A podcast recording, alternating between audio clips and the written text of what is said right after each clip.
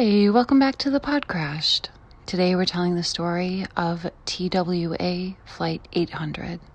Thanks for listening.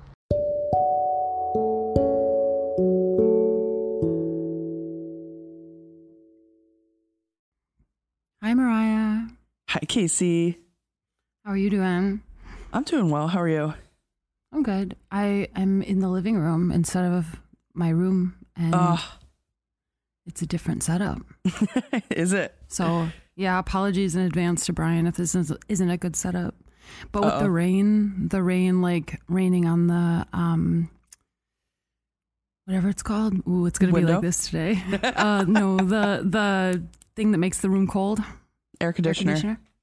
Okay, dear friends, darling friends, our best friends, BFFs of the show, do you also have a hard time coming up with nouns like on demand? Oof. It is impossible for It is literally the time. impossible.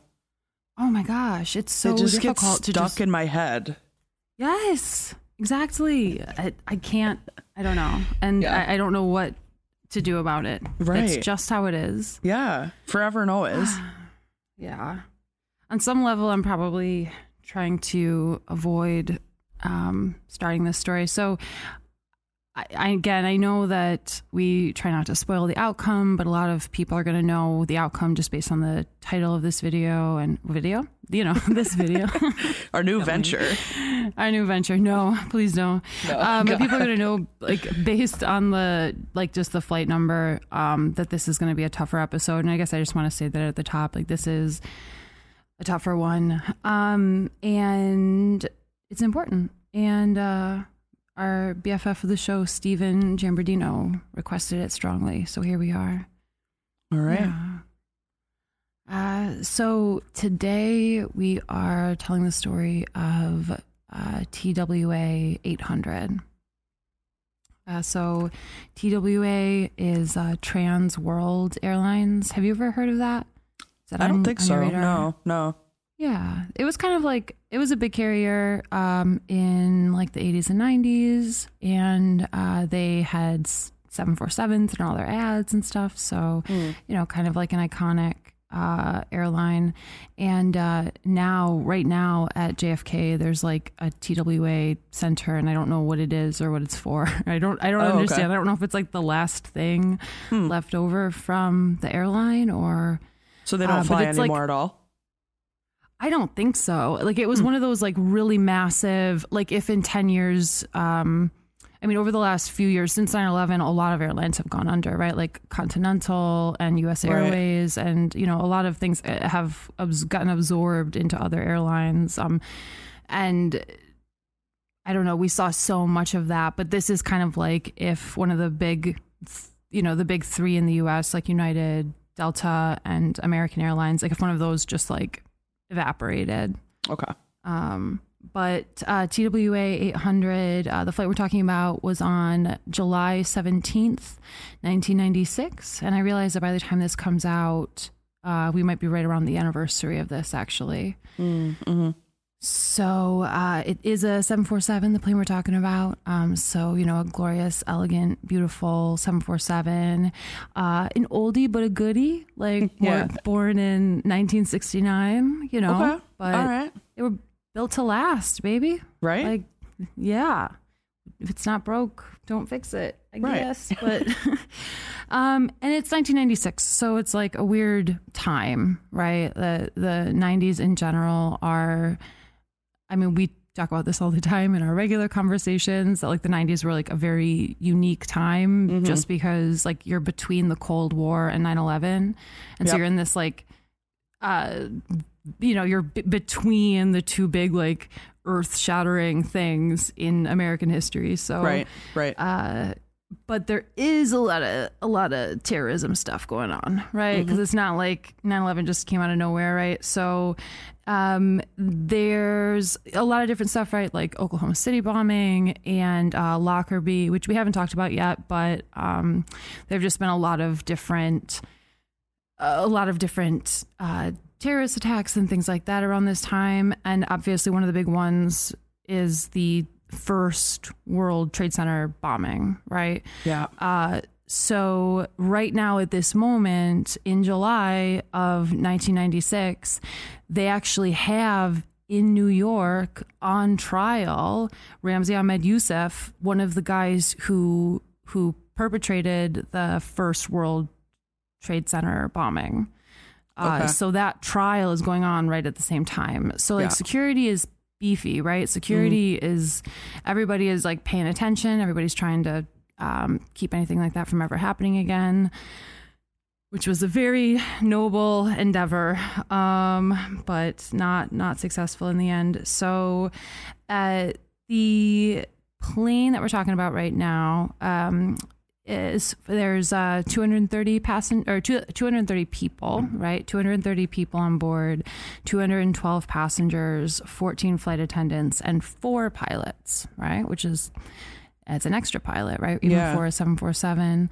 Uh, so we've got Captain Ralph, uh, a check airman captain. So basically, a captain who's um, checking it out, making sure everybody's, you know, just doing a spot check, seeing how the pilots are doing, making sure that they're following procedure. Uh, his name is Steve. We have the flight engineer, Richard. And we have 25 year old flight engineer trainee, Oliver. So we've got, which like is fascinating to me. Like in 1996, I guess part of what I think about is like, I don't know when they phased out flight engineers completely, but mm-hmm. like being a young man who's like becoming a flight engineer on a 747 in 1996, I don't know, maybe it's like becoming a TV repairman now. I don't know. Maybe I'm wrong. Maybe I'm right, off. But like, right. um, but uh, the plane uh, has uh, that we're talking about right now is going to fly out of JFK, so our home, right? Yeah. So uh, the aircraft actually arrived from Greece late. Right. And because it arrived late, everybody is running around crazy trying to get the flight out on time. Right.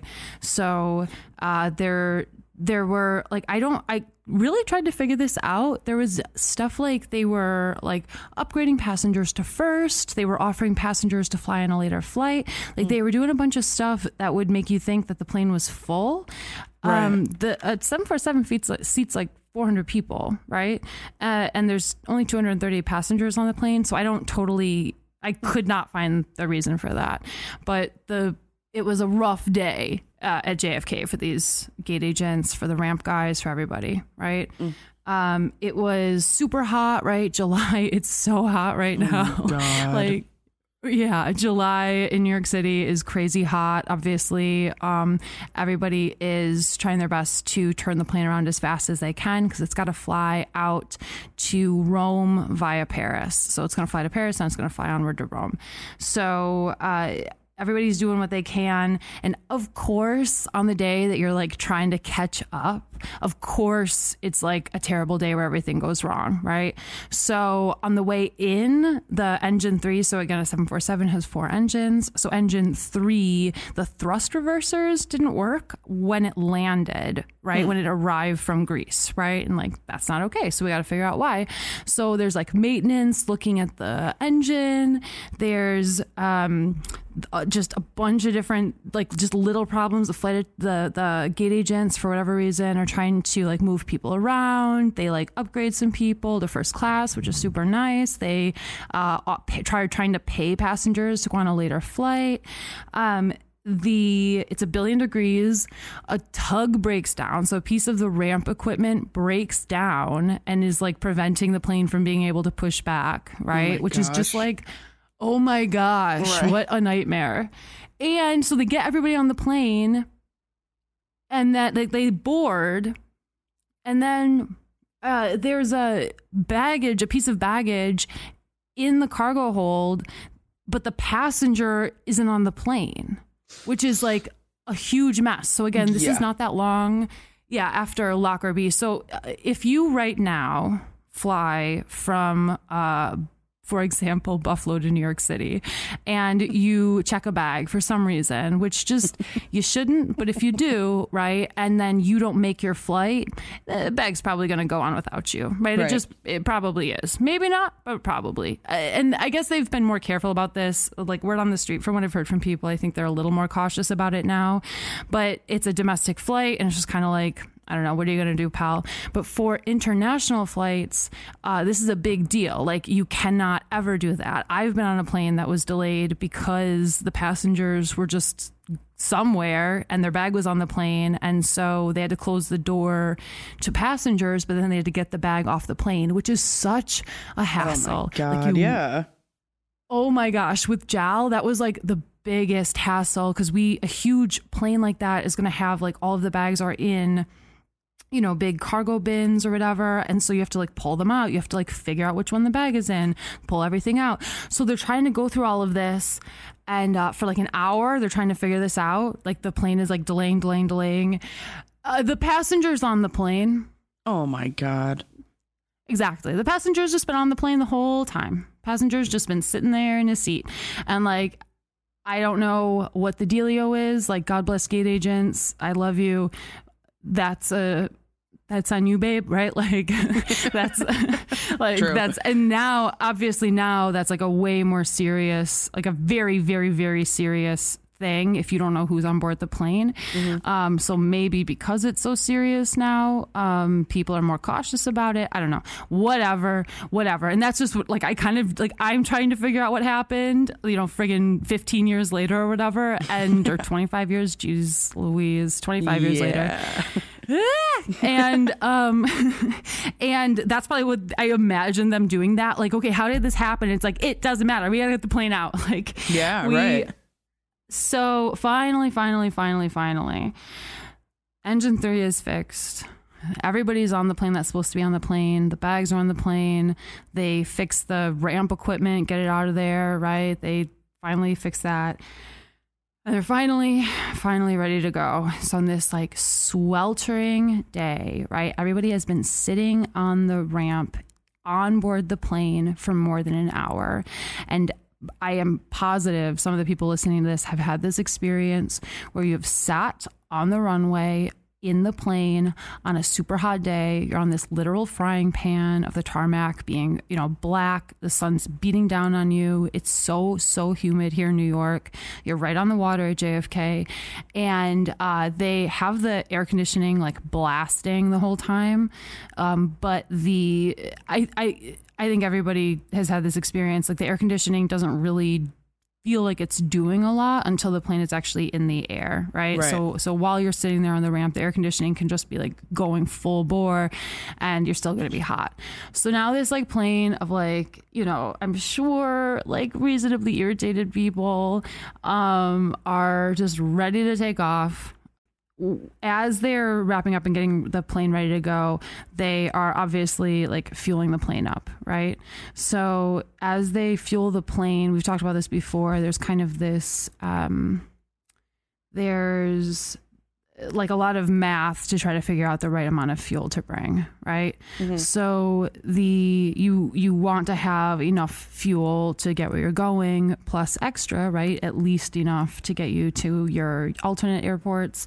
Um, but you don't want to take so much because fuel is heavy. So the more fuel you bring, the more more fuel you burn. So like for efficiency, you try to take as little fuel as is reasonable and the pilot has the the captain has the final say right?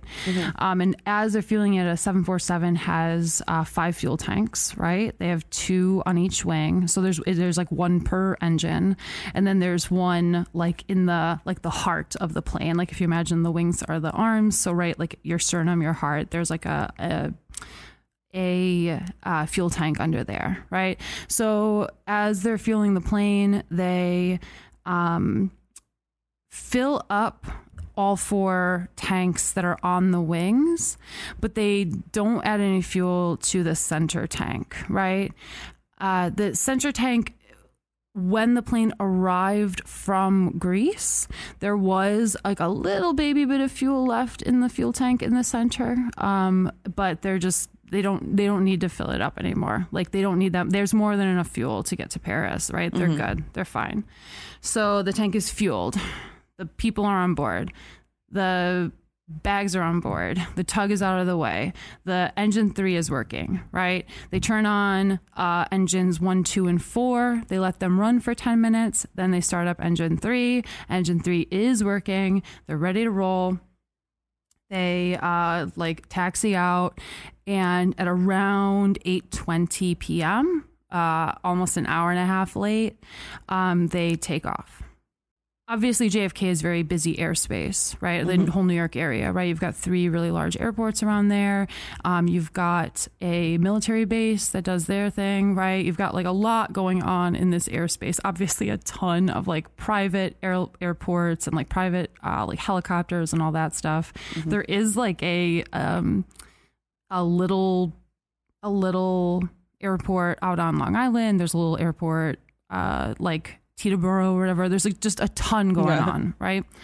So the plane is like taking off and ascending and uh, trying to get its you know vectors out to head toward Paris, and uh, at around uh, 15,000 feet, so not at altitude yet, still, you know, in the, still real close to the airport. Um, the pilots are flying the plane and they uh, notice some like just crazy readings on their fuel flow indicators. And uh, one of the pilots like says like, "Oh, like look, look at this like crazy fuel Uh, this is so hard to say. Look at this crazy fuel flow indicator. Yeah. Right? Just like what's going on there. See that? And they're like, yeah, like that is, yeah, it's crazy. Right. Um, but they're in the, like, it's still a sterile cockpit. Like they're talking about flying the plane. Whatever's going on with that doesn't, is not an emergency. Right. Like they're just going to continue to fly. Uh,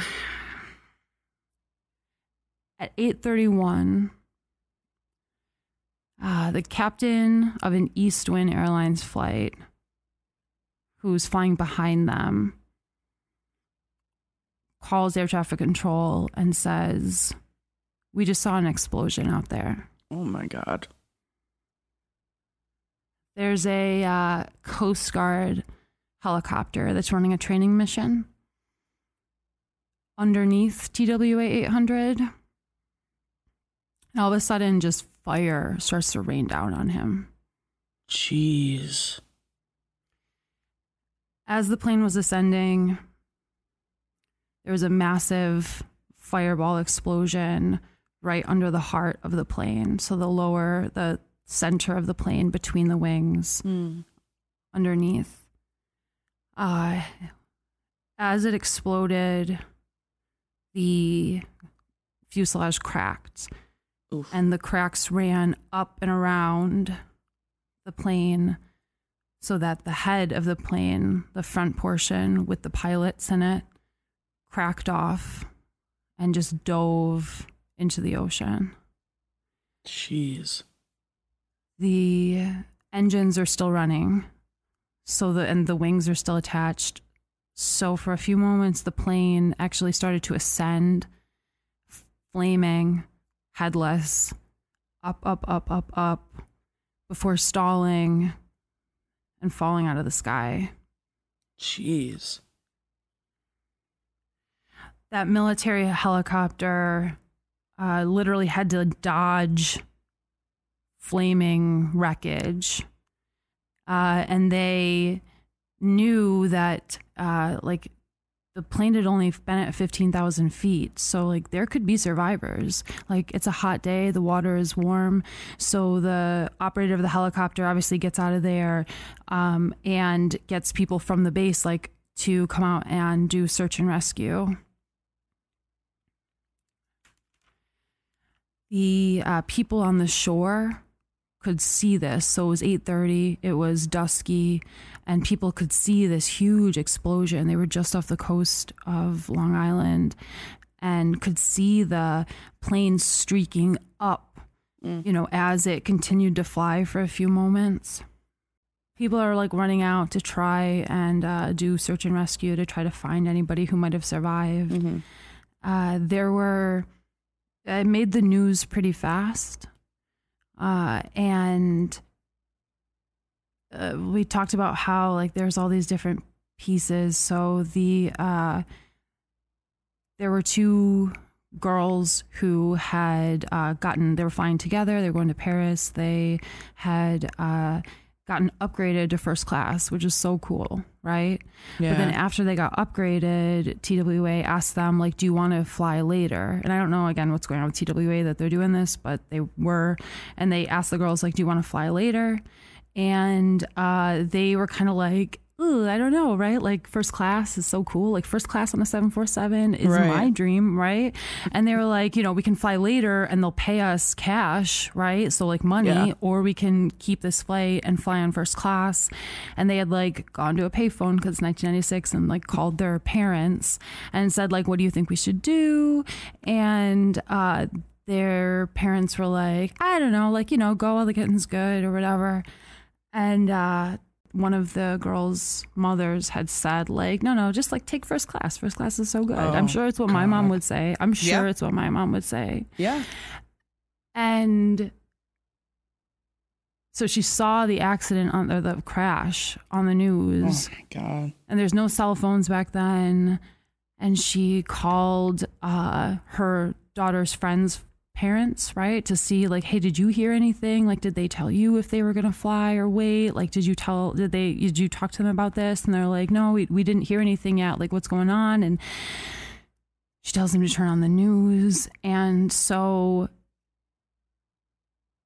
they figure out that their daughters were on that plane. Hmm.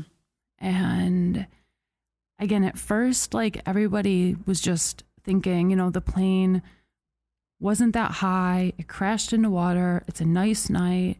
And like those parents were like talking about, like, I know my daughter's a really good swimmer. Oh jeez. And like, just like praying that you know like that Yeah. she that they would be okay there was like a i think it's i think it's final destination i don't know there's a movie that's kind of like loosely based on like the crash in that movie is like loosely based on tw 800 and oh wow. uh, okay. there was like a high school like french club team Yeah. uh andy warhol's husband or partner was on the plane like this is Oh, a plane full of people right like Yeah. people Yeah. Like Oliver, like new becoming a flight engineer, and uh, nobody survived. Oh jeez. Nobody survived. Hmm. So, so it's 1996, right? And people are worried about terrorism. Um, and when people on the shore saw the headless plane like streaking up, it looks like a bomb, right? Like it looks like a missile. I'm not even gonna like entertain the idea for even a second that that's what happened. I'm gonna be like, that's pretty much every coverage of this story uh, like alludes to the idea because at the time, yeah, a lot of people thought it was terrorism or there's like a very very present ongoing conspiracy theory that it was the the coast guard or the navy or somebody was running military tests and they accidentally shot it down. I'm not even for one second going to like even entertain that idea okay? Yeah. so we know what caused this crash and it wasn't that. So and i'm like not hating on anybody who loves conspiracies. Like it's a good time. I love learning about that stuff too. It can be really fun but like i don't know it just makes me feel Yeah, it can also be the worst thing ever. It's like can be the it's- worst there's, there's no middle with conspiracy theories.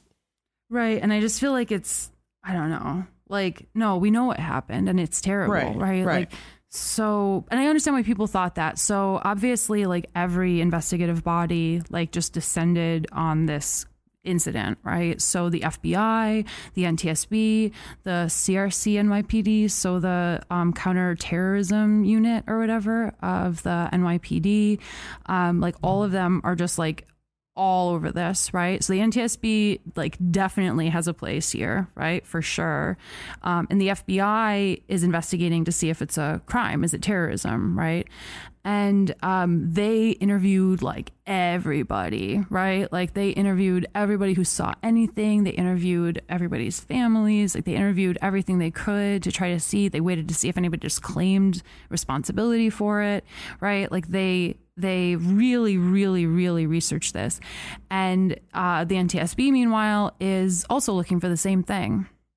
So uh, one thing uh, they do do this sometimes, and I think it's such like an interesting I don't know, like anybody who loves puzzles. Uh, like I think about my mom and mother-in-law who both like love puzzles, right? Yeah. And my sister-in-law too. The women of my life all like puzzles.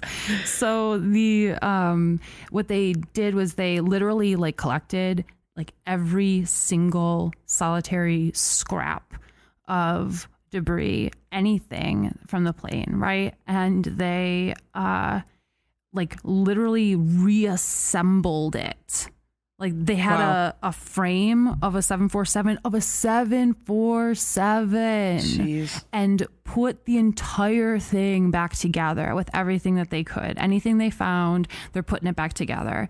And um, like I am not an expert in this, but the people who are experts in this, right, during that process, looking at the debris, pretty much knew like pretty early on, there's just no evidence that this was a bomb, right? The stuff that goes into a bomb is not here.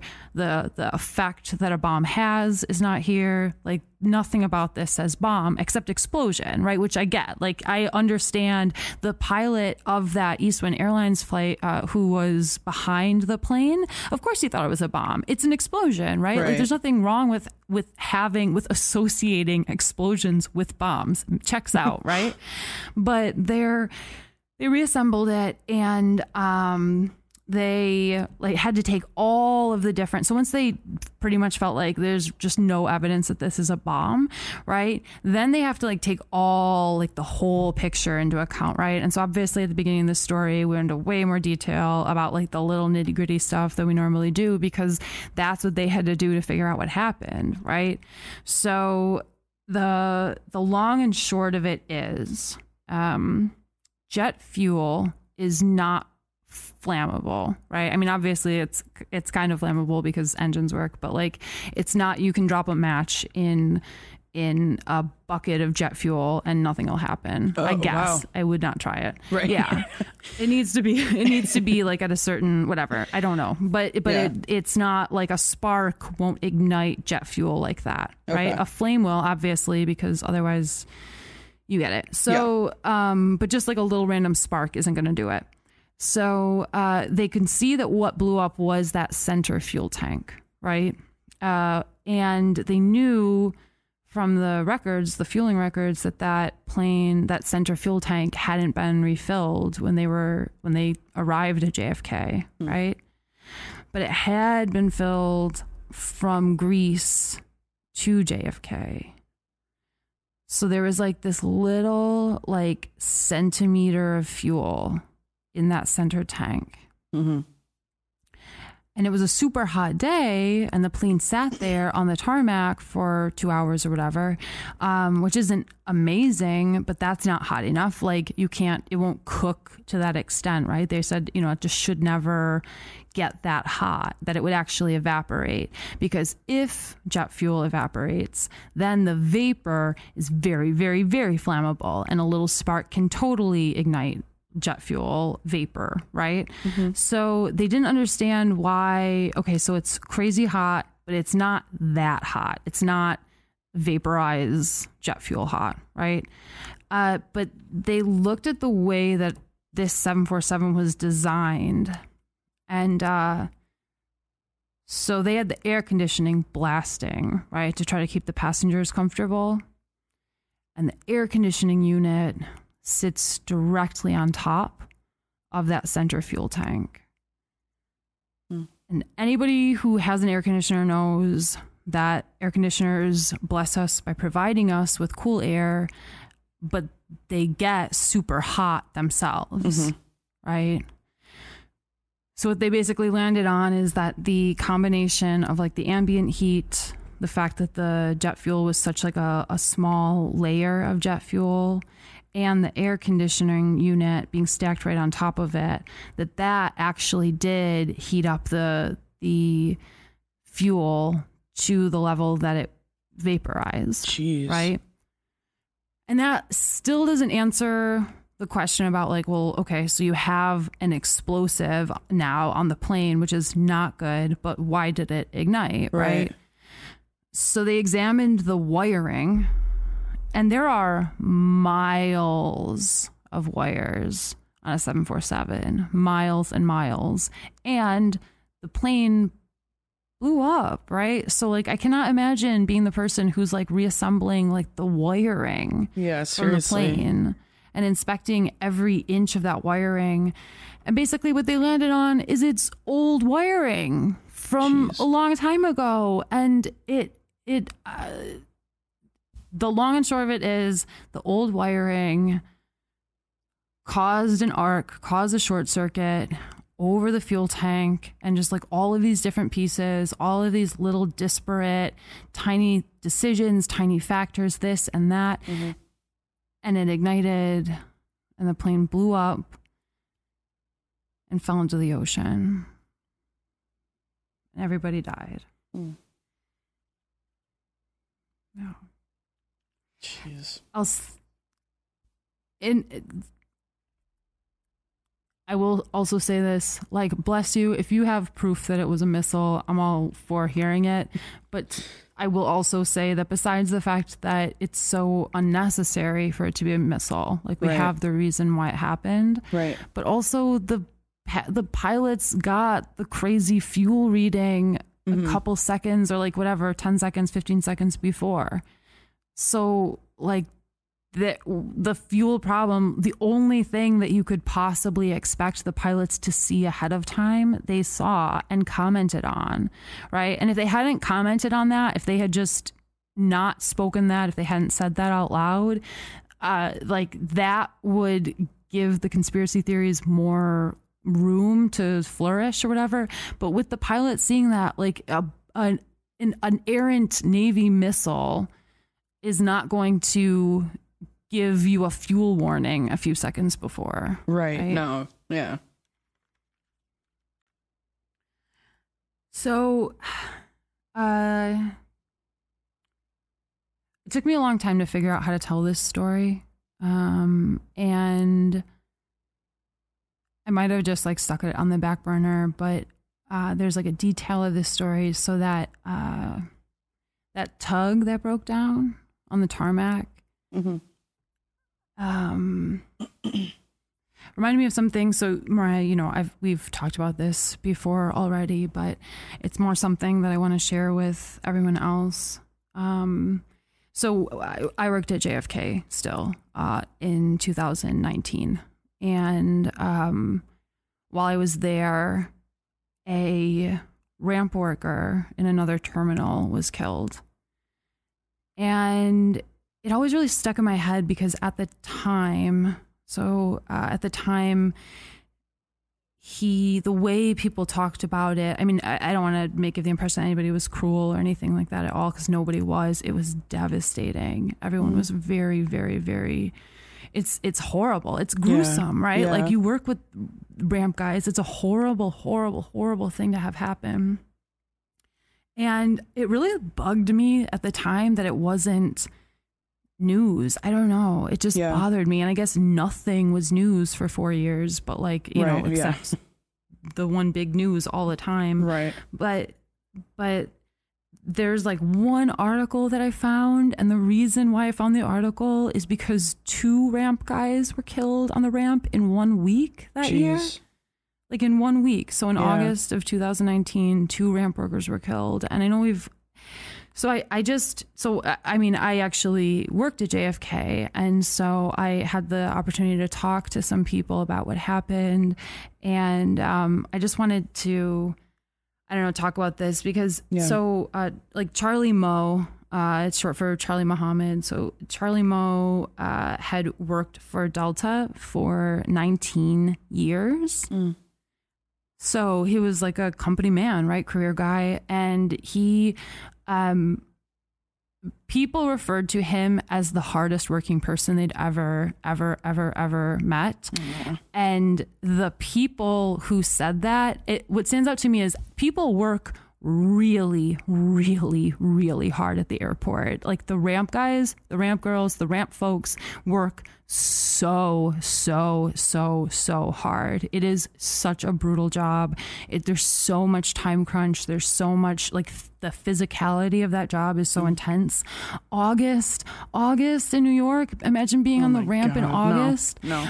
I think about like there's a thing Delta if you're going Delta doesn't let you check your dog or cat like your pet can't be checked in the hot months because they basically say like you, you have no idea how hot it's going to get right, Right, it's right. the it, you're going to cook your pet like no Yeah. but the ramp guys are getting cooked like you know it's just it's and in the winter obviously in buffalo i just remember you know it's complete whiteout conditions you can't see you can't see the runway which is something that's usually right there from buffalo and the ramp people are out there just like Yeah. sloshing through snow. So, so people, so I, I say it to say like ramp workers are already extremely hardworking, and people who who work super hard themselves made a huge point of saying like, no, no, no, no, like Charlie put all of us to shame. Charlie worked harder than anybody, and so uh, Charlie was loading up um, uh, human remains, actually. So uh, a casket. Um, he somebody's um, somebody that somebody loved had died, and they were bringing their body to another location, and uh, Charlie had wanted had to hook the tug up to the cart that was carrying the human remains, and he hopped off the tug to go and hook it to the cart. And the there's like whatever debate whatever over whether or not the um was the parking brake up was this up was that up whatever. That's unknowable at this point right? But it didn't move. The tug didn't move when he got off it right? It didn't move while he was hooking up the cart at first right? But then it did move because it jumped a gear hmm. into reverse and crushed him Jeez. between the tug and the cart. And nobody saw anything, nobody was there because Charlie worked super hard and was trying to get this plane out on time. And the tug kept, it was in reverse, it was still going, and it kept driving into him and until it was on top of him, crushing him hmm and it stayed there. So it's August in New York on the tarmac, and nobody's around. Hmm. Like nobody sees what's happened until a passenger sees. And the passenger tells a flight attendant, and the flight attendant tells the captain, and the captain calls the tower, and the tower calls EMS. But all of that time is just lost. Yeah. Uh, and when they finally got there to help him, uh, they had to use a forklift to Mm. lift the tug off of him. And they say he died on the way to the hospital. Mm. Um, that's, I don't know. It's more horrible to think that than it is to think that, I don't know Yeah. but like he just should not have died right, Right, and when right. i was working at jfk when i was over there right at, at in a different terminal for a different airline right but everybody's obviously talking about this because it's a horrifying terrifying thing when uh the ramp guys who I worked with at a different airline, right, said we never, ever, ever turn the tugs off because they might not start back up Jeez. right? They might not start back up. And if they don't start back up, now your flight's delayed and now you're getting in trouble. So the official rules are that you turn the tug off every time you get off of it, but no one ever does that. And the companies know that no one is doing that. They know that nobody's doing that and they don't do anything. They don't tell people to do it. They don't enforce the rule mm. because they know that if you turn off the tug, it might not start up again, and they don't want their planes to be delayed. Right. And why is that? Just because of the like it's bad old machinery or I mean, it, it gets. I mean, it's machinery that just goes through uh, just an incredible amount of um, wear and tear. Wear, okay. Right? Obviously, Yeah. it's out in the elements all the time. And I've heard that for other things. I've heard that for. I think that's the thing with um, buses, city buses, Mm. and um, school buses. I remember I worked at a. My life is very weird, and I worked at a bus Yeah. depot in Buffalo My for God, a while. yeah. And What a wild and time. Oh my gosh. But the um so that idea, I think some oh, I think fire trucks have that rule. Like there's different things that have that rule that you leave it running because if you turn it off, it might not start back up. Jeez. And and again, that's not f- official policy, but in practice, that's what everyone's doing. And at the time that I worked at JFK, that's what the ramp guys that I talked to, who again weren't people who worked at Delta, um, but they were so angry because they said, like, yeah, they're gonna blame him. They're gonna blame the ramp guy. They're gonna say it's his fault. He didn't turn off the tug, so it's his fault. We did nothing wrong, and just move on. And I will say that Delta uh, got like new. I don't think they got new tugs, but they got new sensors where um, now at JFK, if you're sitting on the tug, um, it, it can be on with with your weight, right? And if you hop off it, it automatically turns off. And I'm glad that they made that change. But half of what I think of is like, okay, so now guys are going to be putting something heavy on Yeah. there so they can keep working. And and I hope that's not happening, right? And I hope that they are I mean, because they don't, they wouldn't do that because they don't care because they're flipping, but because there's so much pressure to get the plane out on time. Right. Right. And yeah, so I don't know. I just really wanted to tell that story because Yeah. I, TW 800 did not crash because of the the ramp equipment breaking down. Like that's not what happened. It was one piece in a chain of horrible events that were really decades in the making. But it was one of those links, right? That was also a link in this young man's death in 2019. And Yeah. I don't know. I just I don't know Charlie Moe. I don't know his family. Um, but I just really, really, really um think that people should know. Yeah. Oh, for sure. For sure. I mean, especially because it didn't, it got no coverage essentially. And we've talked about this a little bit before about ramp guys specifically is there is a certain risk that comes along with their job that I don't think is given enough credit either during the hiring process. I mean, obviously I don't know the ins and outs of what they the training is like or anything like that. Um but considering their pay grade, I would say it's probably not taken that seriously. That it's a very dangerous job. Right? Like that's kind of what we've talked about before Yeah. for the responsibility that they have and the amount of pressure and the amount of work that they're doing. Like the pay grade, like I'm not saying that like ramp guys are underappreciated. exactly like they're not. I'm You're not. saying- I'm not yeah. calling them poor.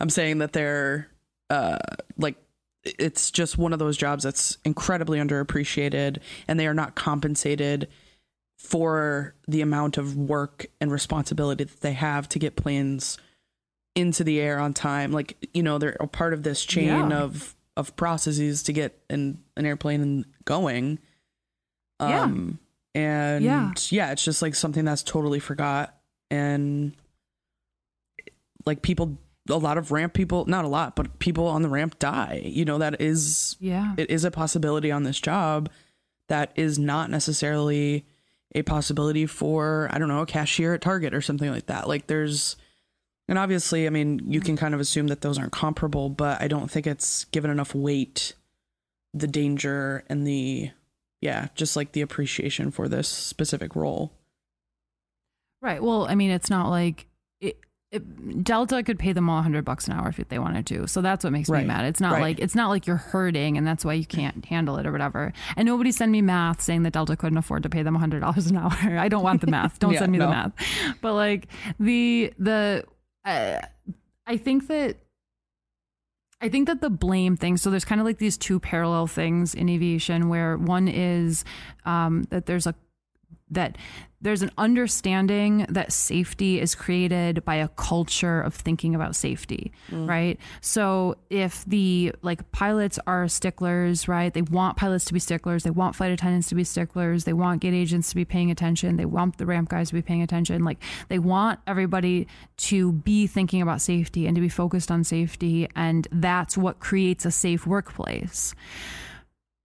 And I think that some people in aviation benefit from that in a and, and are, are function within that better than others. And what I mean by that is like I think that um that like pilots a pilot doing something like like cutting corners on safety to take off on time is is really pretty unheard of these Yeah. days, Yeah. right? And part of that is pilots are less concerned about the plane being on time. Pilots are concerned about the plane being on time. I've had amazing pilots who like really supported getting the plane out on time, but they did it as like a favor to me as the gate agent because Right. my like job is on the line. Like I'm going to be in trouble if this plane is 1 minute late.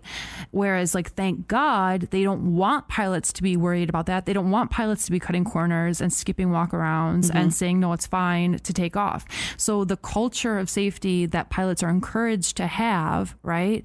Part of that process is like not making getting the plane out on time the most important thing, like mm. making safety the most important thing. And I think about like I, I don't know how many ramp folks like listen to us, but the um like FOD, I don't even, I don't remember what it even stands for. Foreign object debris, maybe it, it means like junk on the runway, like little little like candy wrappers or like um the caps from a pop or whatever, like things on the runway that shouldn't be there, rocks, serious anything, right? Because those little things don't look like anything sitting there on the tarmac. But if an engine, if it gets ingested into an engine and shot at you at hundreds of miles an hour, then it's like a bullet all of a sudden, right? Right. Or it could mess up the plane, obviously. So uh, at Buffalo, something I will say is that like there was like a serious culture of like no FOD on the runway. Like you see something, like you see a little pebble, you're picking up that pebble, right?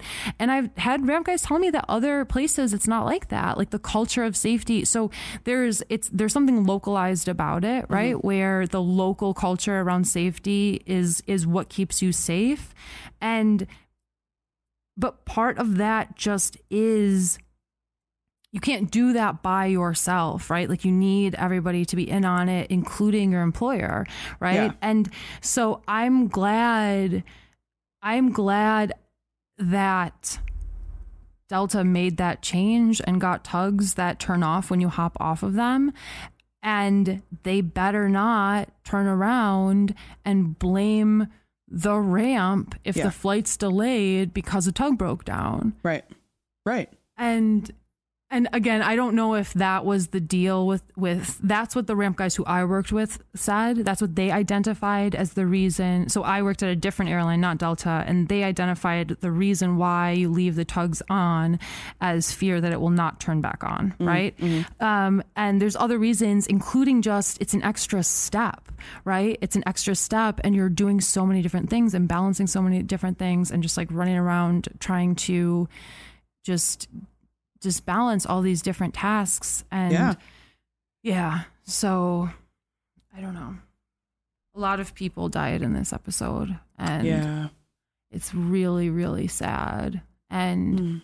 i think that stories like i'm very glad that a lot has been written that you can right now go on um, because tw800 because the explosion was visible from the land um, and because it is such a I don't just a a disturbing and different like visually it's something that that benefits from being experienced visually so if you go online Yeah. right now, like there's a ton of like re- like animations and like recreations of this. And yeah, I mean, if this is a story that you want to like deepen your your empathy for, that's a really good way to do it. There's been a ton written about it, and there's been nothing written about Charlie Moe. And I just Mm. really wanted to tell this story. Yeah. Yeah. But yeah, Jeez. I hope his family is okay. Yeah, seriously. Yeah. God. And that's that's kind of what I mean. Like you don't I'm just thinking I don't know, like you don't think, oh I'm gonna go work at the airport today, like I could die. You know, that shouldn't be Yeah. like you're not going into the air. That shouldn't be a concern. And I know like accidents happen and things happen and blah blah blah, but Hmm. I don't know. I think there's probably a lot of jobs that we like underappreciate how dangerous they are. Yeah. I, and I, I think that um I don't know. Like and transportation is full of those jobs, right? Mhm. Really, like any Yeah. kind of transportation is like packed to the rafters with um really I don't know. I think Yeah. transportation is a very hard field to work in. And Yeah. uh, people want to be on time Mm-hmm. and everybody else wants you to be on time too.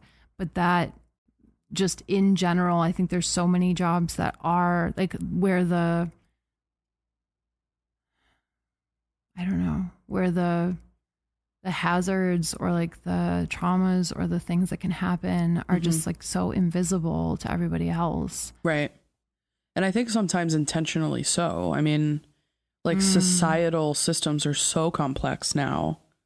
Like we're not, you know, trying to survive for food. Like generally the society is not like hunting food Yeah. and, you know, growing vegetables and trying to survive. Like there's extremely complex systems that are all designed to seem flawless.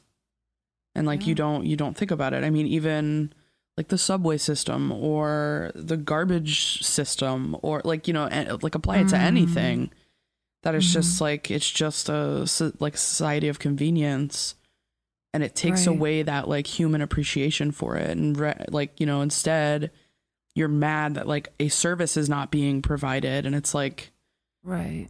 Let's just take a step back you know Yeah. Oh, I remember being so angry at passengers, and like I, I, I'm a passenger too sometimes, right? Like I get it, but I remember like pink tag bags um, are bags where there's like a little trunk or whatever on the plane, like a little cargo hold, and it's for on really small planes where your bag won't fit in the um, overhead compartment, like a Mhm. normal size carry-on bag won't fit. yeah So it goes into like they throw it on at the last minute and they give it back to you right when you get off the plane, right? Mhm. Um, and I remember like it was just pouring rain, like torrential, torrential rain, right? And I was um like I was the gate agent, so I was taking the bags one by one from the ramp agent, and people were like, "Why is my bag wet?" oh and my it was god just like, like no, right? Just like I'm like just set me on fire right now. Like I'm so angry. And and what again? What made me mad about it is like you have the audacity to ask me why your bag is wet because it was outside for a second. That's Yeah. the reason. Just like for clarity. So to answer your question, it's because for a moment your bag was outside. Right. A and it's raining outside because the plane is outside. So, Right. but B, like I have to hear somebody saying that while I'm looking at a ramp guy Yeah. who is like never going to be dry again right and has to pick the bags up one by one and i don't know like humans humans touch every part of your life Mhm. like a human being had to touch all of that and so like you said like just thinking like am i getting the service i expected without any thought at all about the person on the other side of that is Mhm.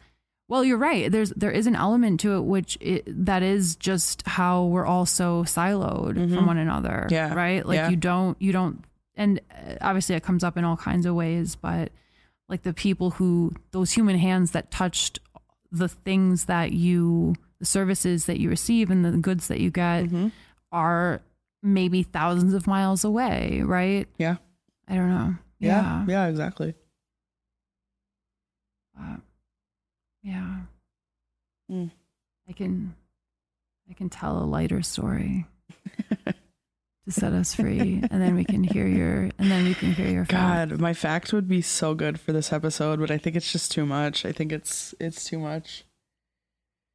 Yeah, I think it's too much. I much. support you. Use your best judgment. But No, I have, I, have a I have a did you love quick Garbage fact. Man when you were a kid? I did. You know, our garbage men, it's so funny. Our garbage men in our neighborhood always came at like 6 a.m. So we never, it was more super of like, yeah, super, super early.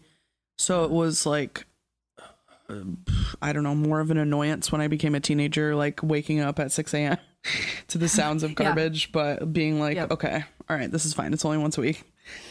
We can do Yeah, this yeah, yeah. but no Oh i i didn't like there's so many videos online of like kids being obsessed with their garbage men and it's always so cute it's so cute I was obsessed. I Yeah. loved them so much. And I can't even explain it. I Yeah. just loved them.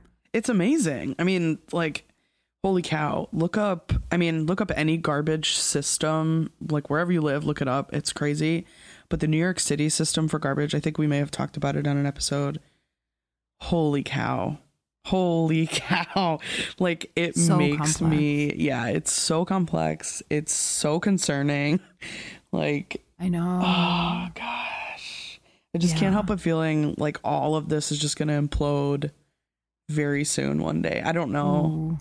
i don't know. It just feels like it has to. Same thing with like the like the electrical grid. Like it's amazing to me that i mean we talked about this the other day. Like it's amazing to me that cities don't explode just from Yeah. like i mean everyone's got their ac cranked. Like i just oh my i don't know. Yeah. it's crazy to me. Yeah. Just this is this is our celebration of labor. yeah, exactly right right Yeah, everybody. I don't know. Be uh, just.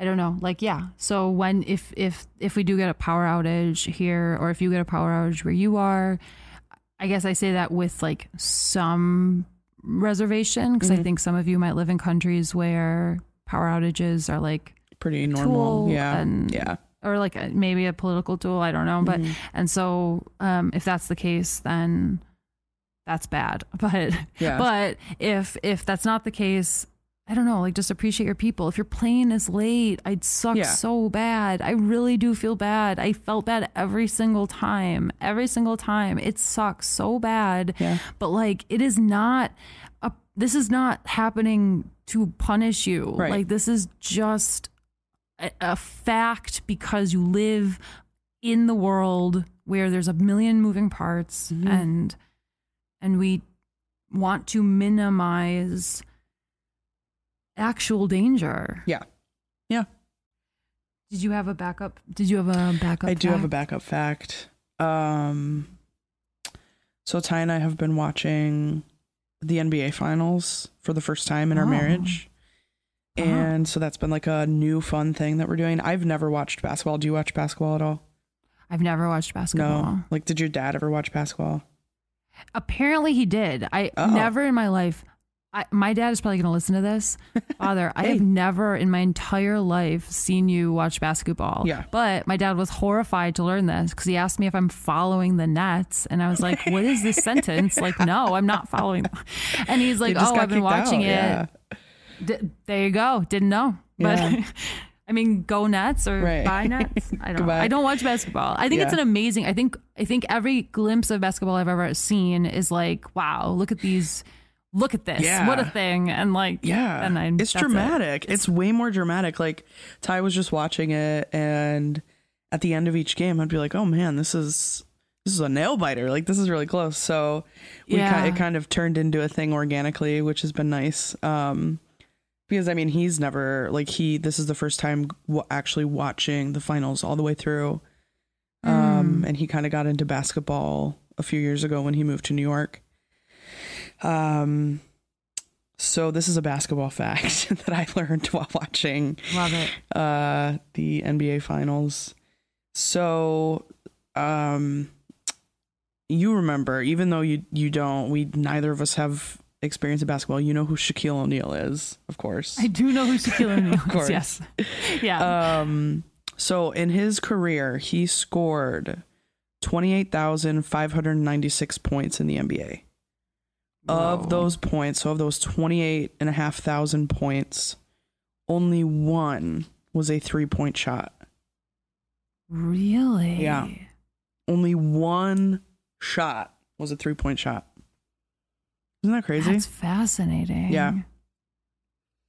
I mean, it's so interesting. I think it has to do with his position or whatever. I'm not. I don't. I'm not Yeah. into all the details. Trust me. But uh, they were talking about they have like a Shaquille O'Neal and a few other players have like retired players have a show, uh, halftime show, and they were talking about it and. I was like, no, certainly. I mean, he's saying it himself, and I'm like, not believing him. yeah. like that can't be right. Yeah. But That can't be right. yeah, I, Wow. yeah, That's fascinating. it's crazy. I know. I was shocked. Yeah. So that's a harder fact. way to rack up those points. Yeah, for sure. Yeah. Wow. Yeah. I do think I mm, Shaquille O'Neal is just like a hero of our childhood. Yeah, You know, so yeah. even like not watching basketball, it's just like, The Olympics are coming up, so oh yeah, We're about to get real- Oh, Japan. yeah. I'm excited. I'm really excited. About to get so patriotic. I was just gonna say it the most patriotic Yeah. time in four years. it's Yep. terrible. I know five. Uh, so I'm happy. I'm yeah, just jeez. now it's fi- I know. I just remember like working for JAL, like there was so much excitement Mhm. about the about the Olympics being held there, Yeah. and I had at one point I had an Olymp because someone gave it to me as a gift because giving gifts is a thing. So Oh. A passenger gave me an Olympics like a Tokyo Olympics pin, Oh my gosh. and um and then I gave it away as a gift to someone else. I what, it was a 2020 sure. pen. yeah, it was a 2020 oh, pin. I bet you that pin know, is that worth would've a been- lot of money. Dang it. That's okay. That's a good I mean, it's fine. whoever else has It's it neutral. is yeah, fine. They probably like it. They probably love Yeah. it. They wear it all the time. They're definitely wearing it now. This is Olympics are about to start. So I guess so. Yeah, good point. no, I love. I really like the Olympics. Same, yeah. Um, yeah, we can. Maybe we'll do a hangout, guys. Do you want to watch the Olympics together? yeah, That could be fun. yeah. It's very off-brand, but like it could be fun. You can hear our professional opinions about absolutely Oof. nothing. yeah, we can watch boxing. Yeah, there we go. You know a lot about baseball. You know a lot I know about a lot baseball. about baseball, yeah. Yeah, we can watch. We can watch stuff. We can dabble. We can watch. Yeah. Oh, I was thinking about the like our darling friends and looking at all of your beautiful backyards, and I really want like David, David, our dear darling friend, BFF of the show. I really want uh to pick the UK. Yeah. Should we pick? Should we narrow it or no? Just we the UK, the whole UK. David specific. No, just kidding. we need No, but I do. I, that's the truth. Right. But like, but yes, UK as a whole, Yeah. right? Any of you, we love all of you, and there, it's, it's really, really cool that that there are more of you than just David. Yeah. Like, so we, Maybe. yeah. So if you live in the UK, I think this is meant to be a nice time of year for you. So Yeah, we're very see jealous. those backyards. Yeah. Ugh, I know. I think it's mild. You're jealous. I don't know if I'm, I'm jealous. You're yeah, you are not jealous. Yeah. The other thing I I want to bring up, we can cut this if you don't want it to air, but Hmm. um I had heard that uh we have a, a pretty decent fan base in Buffalo. and Oh. clearly, but not clearly because it's like still shocking to me that our family and friends listen, which thank you very much for hearing this. Um, but I've been getting a lot of personal private requests that I keep forgetting to tell you about about the the crash in Buffalo, and I just Um, want to say we will cover it eventually.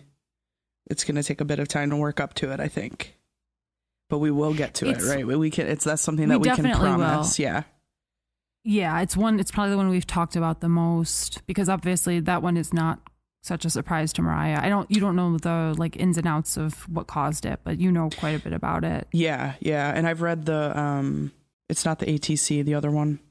Oh, the NTSB. report? Yeah, I've I uh no no Oh, no the did? the uh the transcript of the pilots. Oh, the CVR. CVR, yeah, yeah, yeah. Yeah. Yeah, I read that. Yeah. So I That's don't, but I don't know the mechanics of it or anything like that. Yeah. Yeah, we de- we'll definitely do that one. Um, it's just a matter of um, I don't know, like it's an important one. Yeah, I mean it's an important one for a lot of reasons. Yeah. Um, well, thank you for telling Charlie's story. I think it's it's really important that that gets told, and it's Yeah. it's really I mean it's disappointing that it wasn't covered more.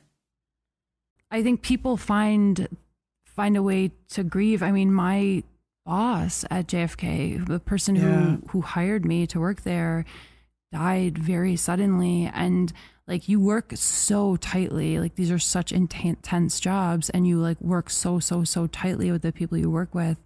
And the um like you have to grieve like in the in the place where you knew the person and Mm. with people who you who worked with Yeah. them and like in the place in Charlie's case like in the place where he died like you have Yeah. to work in the place where he died and I don't know I hope that I don't know Yeah, I hope his family's okay and I hope if you if you work on the ramp in general obviously we love you but if you worked uh, at JFK on the ramp and knew Charlie if you're Charlie's family member or anybody who loved or cared about him like I'm sorry this happened and Yeah. it shouldn't have it just shouldn't have happened yeah, Yeah. So, but we love all of you so, so much. hmm And I love you, Mariah. I love you too, Casey. Yeah. We'll see y'all next week.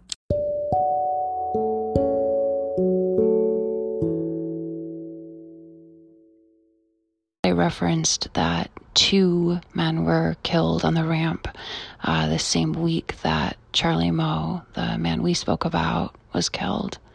Uh, for clarity, it wasn't two people at JFK.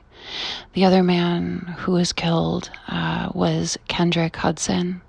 He was killed while working on the ramp in Charlotte. I know we've been covering some heavier stories over the last weeks. Thank you so much for valuing the lives of the people and the stories we tell. I hope that you're taking tender, loving care of yourself, and we'll look forward to talking to you soon. Thank you. Bye. Thank you so much for listening to this week's episode of The Pod Crashed. We so hope you enjoyed it.